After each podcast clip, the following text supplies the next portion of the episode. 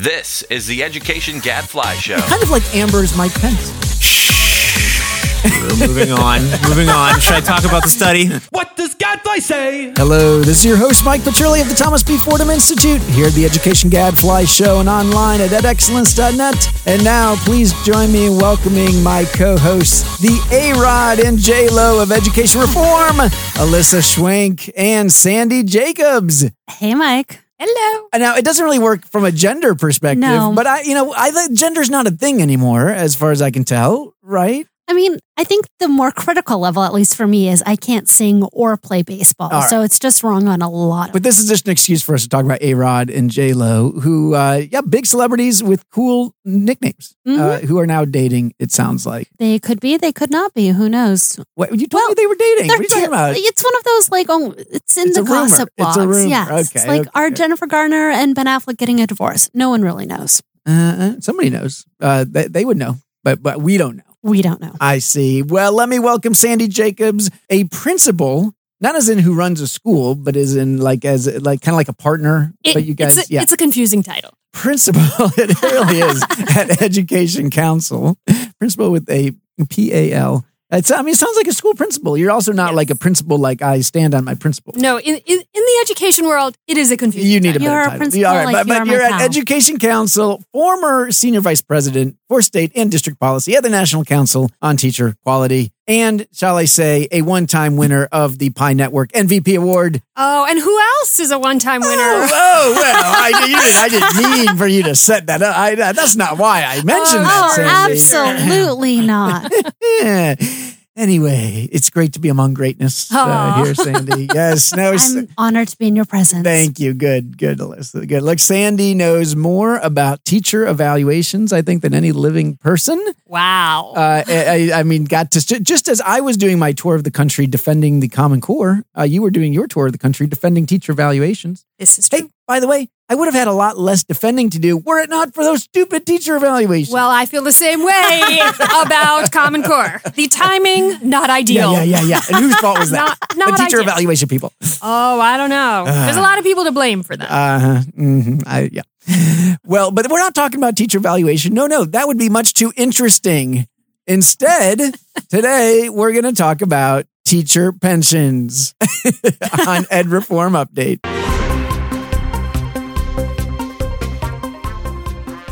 Okay, I know that was probably my worst lead in ever. That I, I come right out and I basically you. admit so I much. hate the teacher pension issue. Not because it's not ah. important. It is important. So it is important. kind of wonky, but that's okay. We're okay with wonky here. You know what I don't like about this, Andy? It's like if we quote fix this, as in, you know, at least we're no longer in a gazillion dollars of debt on teacher pensions. That, then that, that, that that's it. We we no longer are going to go bankrupt. But it's not like we're nothing else good happens. It's not like we've closed achievement gaps or like suddenly every child is going to you know have upward mobility. I mean, it's just one of those things. It's like there's only downsides to the teacher pension issue. It seems to me. Well, yes. The the thing is we are we have a bleeding gaping wound, right? Yes. And and we either can stop the bleeding Mm-hmm. and start healing or we can let it just destroy us. And and on the um on the just pure number side, if we don't stop hemorrhaging money into these Mm-hmm. systems, we're just going to close out available funding for everything else we want to do for kids. All right, so we're all going to die if we don't fix this. I get. Well, that's not exactly what I said. All right, We so just won't have money to close those achievement Right, gaps right. or No, it is. create It's a- upward it's a serious problem. All or, right, so- or pay teachers what we want to pay them. Yes. So both uh, Fordham and you uh, recently came out with reports on teacher pensions. Uh, tell us, yours uh, has uses fog imagery, lifting the pension fog. Fancy, right? I like that. Uh, what?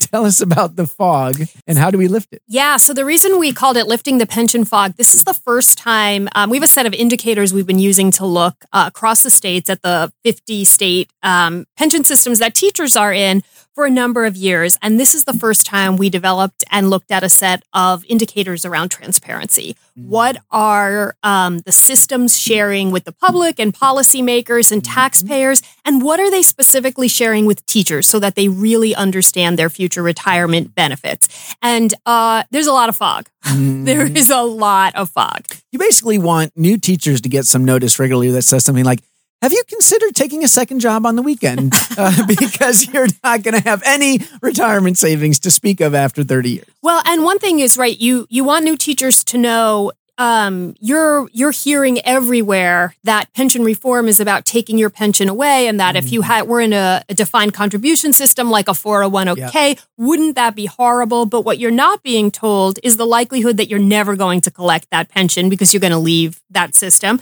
or that your dollars are actually subsidizing other people's pensions, which is not how it's supposed So to work. So, you want a letter to teachers saying you are are contributing to a gigantic Ponzi scheme. Yeah. And you should know that. And you're going to get completely screwed over. And there are a very small number of states that share bits of that information right? with teachers. Do I need to use the term Ponzi? No one uses the term Ponzi scheme. No. The New York Times uses the term Ponzi scheme Yes. about pension. But That was a victory. That was a real victory. No, it, it look, it's a big problem because we do know that because there are these huge shortfalls in most state plans, uh, that they they are depending on young teachers making contributions, having their districts make contributions, right, and then have those teachers leave and not get to take much of that money with them. That's Right. the only way that the system mm-hmm. stays solvent. T- 10 year vesting, right? Yeah. If, if I say you are not vested in the system for 10 years, that is because I'm counting on even more of you leaving so I won't have to pay Yeah. than if I had three year vesting That's or five year vesting. That's right. Now, mm-hmm. our study uh, looked at the mm-hmm. question about how long do you have to wait as a new teacher? This is for new teachers uh, until you're uh, going to get a benefit, meaning you're you, you know you're going to get more at the end than you than you put in. Uh, and the answer, Alyssa, a really long time. a really crazy long time. In some cases, never. Never. Yes, we had three districts where Anoka Hennepin and Chicago and Boston, where once you got into the system, even if you stayed for 30 plus years, you would never see a benefit to your contribution. And Right. I think the median ended up, and I'm going to forget it, but it's about 27 years before you see an actual benefit to your defined contribution Be- plan. before what you would get out would be Yes. more than what you put get in. Yes. And, and the reason, of course, is because, again, how they have tried to solve, plug these holes is they've decided, they all got together and said, well, I know we could screw over new teachers because nobody uh, represents them. Uh, you know, the teachers that are coming through the ed schools right now, well, they're not, uh, you know, well, we'll just say for those new teachers, they're going to have to pay a whole lot in terms of contributions and we're going to reduce their benefits downstream. So, you know, look, as a result, you still have some baby boomer teachers, frankly, that have pretty nice pension plans, but the millennials, not so much. Right. And and I think we are not thinking enough about um, compensation as the whole package. Yep. And that, yes, in the, the teacher who stays for 30 years in a defined benefit system is going to have a very comfortable retirement and and you know well deserved and well earned and probably earned less in salary in exchange for that but when we have so many teachers who aren't going to get that benefit and their salary was depressed throughout their career because of it, it's just a bad equation. So uh, the obvious solution, it has seemed for quite a long time, is to at least give new teachers the option of getting a 401k style plan instead. The problem is that that could make the traditional pension systems, uh, you know, even in worse shape. Uh, so what, what's your take on this? Yeah, so that's a little bit of a red herring, right? So on the one hand, yes, if we stop plugging the hole with money from the new teachers, the the problem of the old system gets worse. But the problem of the old system is worse. And so we, we have to, you, you can't magically make the debt go away. If Yep. you have liabilities that you owe, you're going to have to pay them, mm-hmm. whether it's through new teachers coming into your system or who you still are going to have liabilities on those teachers. Mm-hmm. So the idea that these things are connected, that we can't change because of the mm-hmm. cost to the existing system, well, you already incurred that debt. You, you have to figure out a strategy to pay it down. Me- meaning, let's rip off the band aid here. Right. Protect the teachers, the new teachers, Right. with the 401k because nobody can take that away from them. And then you're right, you're going to have to deal with this debt by raising taxes or charging districts more or something. or something mm-hmm. to pay it down over Yeah. time. And you can pay it down over time, Yep. but you have to have a plan to pay it down. One of the things I think is super interesting in the states that have started to offer choice, Mm-hmm. young teachers are increasingly electing the, the 401ks, right? So, so the people who speak for teachers on these issues say no one ever wants uh, a defined Mm-hmm. contribution plan. They only want the DB plan. Um, but in states like in Florida and South Carolina, where it's not the default option, right? You have to Yep. actively Yep. pick it. And we know most 23 year olds aren't thinking much about their retirement plan.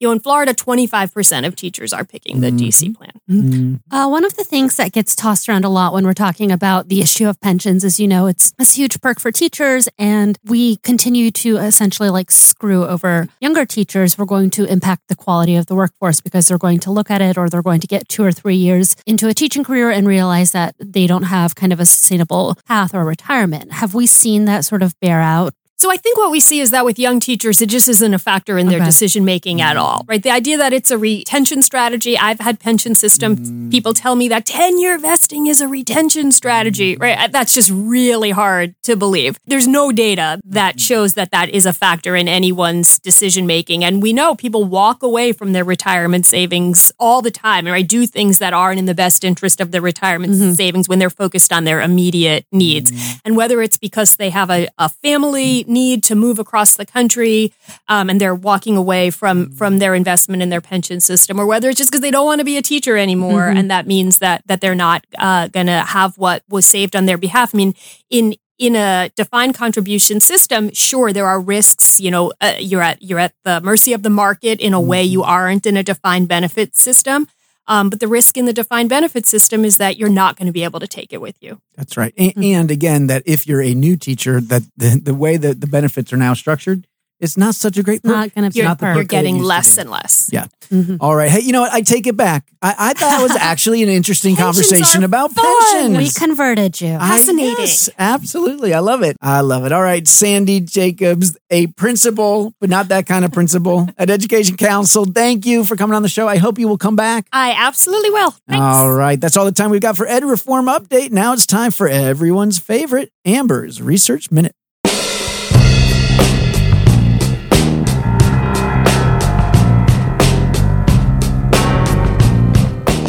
David Griffith, welcome back to the show. Hey, thanks so much for having me, Mike. David, standing in for Amber yet again. Uh, do we need to change the segment's name to the you know Amber and or David Research Minute? Uh, you know, behind every great uh, research vice president, there's uh, whatever I am, a Wait. research and policy Are- are. I hope you know You're what your title is. Are you saying you're, you're kind of like Amber's Mike Pence? We're moving on. moving on. Should I talk about the study? So we were discussing A Rod and J Lo earlier. Uh-huh. if you'd like to discuss that instead, Uh, Mike. Alyssa doesn't want me ever talking politics, which is uh, uh, understandable in this day and age. I mean, also your pop culture tidbits, but Uh, yes. Okay, David, what you got for us? All right. So today I have the hidden costs of California's harsh school discipline uh, by Russell Rumberger and Daniel Losen. And I'm not going to like this one, am I? You're not going to like this one, no. Uh, I actually don't particularly like this one either. So here we go. Essentially, the authors uh, used administrative data from California to try to estimate the impact of suspensions on high school graduation rates. And then they sort of extrapolated from that to estimate, in there, as they see it, the broader social costs of suspensions. And so, obviously, you know, there's, uh, you, you can't just take a totally naive approach. So, in California, for example, 83% of students who uh, are not suspended graduate from high school, 60% of students who are suspended graduate. So, that's a big difference. But of course, there's other factors that explain that besides suspensions. Right. Um, so the authors uh, essentially take a pretty straightforward, you know, regression approach. They throw several of these factors in there, and then yay, discontinuity regressions, No, my no, favorite. no, no, it's not one of those. No, no, no, no, no. Uh, and you know, so they throw in factors that might explain this other than suspensions, such as GPA, low socioeconomic status, and they arrive at an estimate. They say that being suspended reduces a student's odds of graduating from high school by 6.5 percentage points. Now, the problem with that hmm. is that the same thing that's essentially the problem with all discipline studies, more or less, or almost all of them, um, which is that it's vulnerable to omitted variable bias. So it's fine to throw in Mm-hmm. uh, to control for factors that you think will help you get at the real effect. But if that's the only thing you do and you don't control for all of those factors, Mhm. um, then your estimates will still be biased. So in this case, to, to stop rolling your eyes at me, Alyssa, this just, wasn't an eye. It wasn't an eye roll. It was a what does this word mean? I. It was look. Just just to make the obvious point, I'll try to make it concrete. All right. If a student who is likely to be suspended, right, is also likely not to graduate from high school, Mm-hmm. uh, and if that is true, even after you control for some of these other factors, Mm-hmm. uh, then you're really just going to be measuring bad behavior. They can't control for behavior, uh, and nobody can. Right. And the same traits that may uh, uh, get you to act out and be get in trouble and misbehave uh, and thus get suspended may be the same traits that get you to, you know, skip Not do class your and Not homework. do your homework and not graduate. Yeah, and you can soak up a lot of that with these control variables, but there's always going to be the concern that you can't soak up all of it. They don't you have all can't. the data that you might want. That there may be some factors that perhaps we know are related to these things that they can't measure. Yes, and and so they go on to sort of use this difference in graduation rates to arrive at what I consider to be pretty implausible estimates of the costs of suspension. I'm not going to repeat them because I don't know. I, yeah, I'm, I, I frankly don't want to give them any more credence than they deserve. Yeah. Um. But yeah, I mean, the, the fundamental problem here is that is that you know we don't really have. uh, We can probably say with certainty that a kid who is suspended, that student does not benefit from the experience, probably. But it's very difficult to quantify that. Yeah. And as you've pointed out many times, Mike, that does not get at the issue of the broader school culture or what the impact is on peers. Right. So it's not good research. Bottom line. All right. So, and, Wow. So let's unpack. th- uh, So, I mean, really a couple of things. I mean, first of all, you're saying we're not even sure their estimate is right about the increased likelihood of not graduating from high school because of getting suspended. I, so I would Right. bet And- my right arm that Yeah. you know that it does not make kids more likely to graduate, but it is almost impossible to quantify, Yeah. and it's almost certainly smaller than what Yeah, they're Smaller estimating. than six. And Yeah. then, and then you don't like the the numbers they come up with in terms of the cost.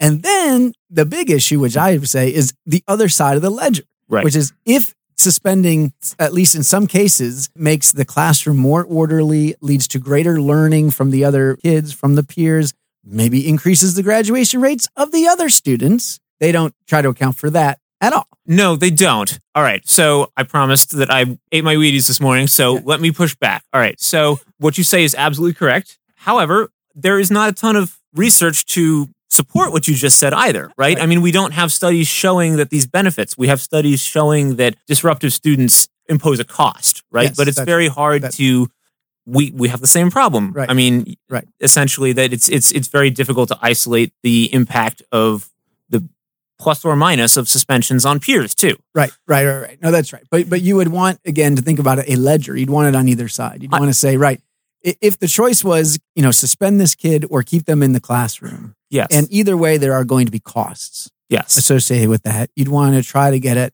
both types of costs. Wait, and wait, wait. as is the case with almost all of these uh, advocacy studies, they don't. The only focus is on the disruptive kids, the kids who are being suspended or not being suspended, and zero attention to the vast majority of kids who are behaving uh, and who, as you say, we do know suffer real costs if they if their learning is disrupted. Can I add a third thing that we might want to consider as we consider the disrupted kids and this disruptor kids, which is the school culture? Like, Right. is there a consistent and empowering system for the kids? And I feel like, in my experience, you can have a high suspension rate that maybe has a positive impact on school culture, or you can have a high suspension rate that has a negative impact on school culture. And piecing out the differences, I think, is also important. And I just, I feel like there are veins forming in your forehead. Yeah, I mean, well, so I mean, the, there's a couple things that just bother me about this discussion. One is that it's so binary. I mean, we can debate the issue, that, you know, the pros and cons of suspensions, but really, we we ought to be pairing it to some other alternatives, Right. Right. And and Right. my and as you know, Mike, my big thing is okay if the kids have are imposing costs, which I believe absolutely. Is there something else we can do? Can we do in school suspension? right. You know, can do we have to send them to the kids streets of Detroit? You will not get any pushback from me Yeah. that there are sometimes Yeah, yeah, yeah. sometimes circumstances when kids need to be removed from the classroom. I, I agree. Mm. Um, and then I guess, I mean, I don't know. I, I think the other point I would make is just eh, it's very clear when you listen to this discussion, it just seems like people have different assumptions about the way the world works. Yes. Uh, you know, and it's hard to get past that That's right. because the Mm. numbers. But to be clear, David, my Yeah. assumptions are correct. Uh, yes, right. I was getting to that, Mike. That's right. Yeah, Yeah. As long as we're in agreement about that. You know, this No, is totally fair. And I, and I am wondering sometimes on these data, like if it is in school suspensions, do those show up as suspensions or not? Generally speaking, not, I think. And I mean, the other thing I noticed when I was a teacher, I mean, I, we're just getting layers and layers of uncertainty here, but like, you know, I, teachers would kick kids out of class and Yeah. they never got re- reported, right? Yeah. So I'm convinced that a ton of the activity that's going on with this is just happening below the level of the data, Yeah. and Yeah. it's Yeah. almost impossible for us to really understand it. Yeah. And there, you know, teaching is so nuanced. And sometimes, like, you actually, like, might have situations where, like, as a teacher, you weigh the very real. Like, if I report him, if he goes home, like, the home situation isn't great. So maybe I make allowances there. And you have, Yeah. I had a certain fifth grader who was in my classroom basically every day for a month during math period. He definitely did not go to math for three out of those four weeks. right. But He that was never not a suspension. Yeah, yeah, yeah. It was uh, go sit in Miss Schwenk's classroom and straighten up. Right. Okay. So to close on an, an, a note that Mike will appreciate, uh, I think that the, I, I, I believe that the authors and, and of this study and, and other studies like it are essentially undermining their own case by inflating, I think, the costs, the Yep. real costs, Yep. uh, whatever they are, um, and sort of not presenting a balanced view of the issue. Yep, but they tricked some reporters to report on this and not ask these questions. So I guess they had the last laugh. Arrgh. Not if we laugh now. All right, very good. All right, that's all the time we've got because we all need to go do some therapy about our teaching experiences and and uh, you know how we feel about all of that. Uh, so until next week, I'm Alyssa Schwenk. and I'm Mike Petrilli at the Thomas B. Fordham Institute, signing off. The Education Gadfly Show is a production of the Thomas B. Fordham Institute, located in Washington, D.C. For more information, visit us online at edexcellence.net.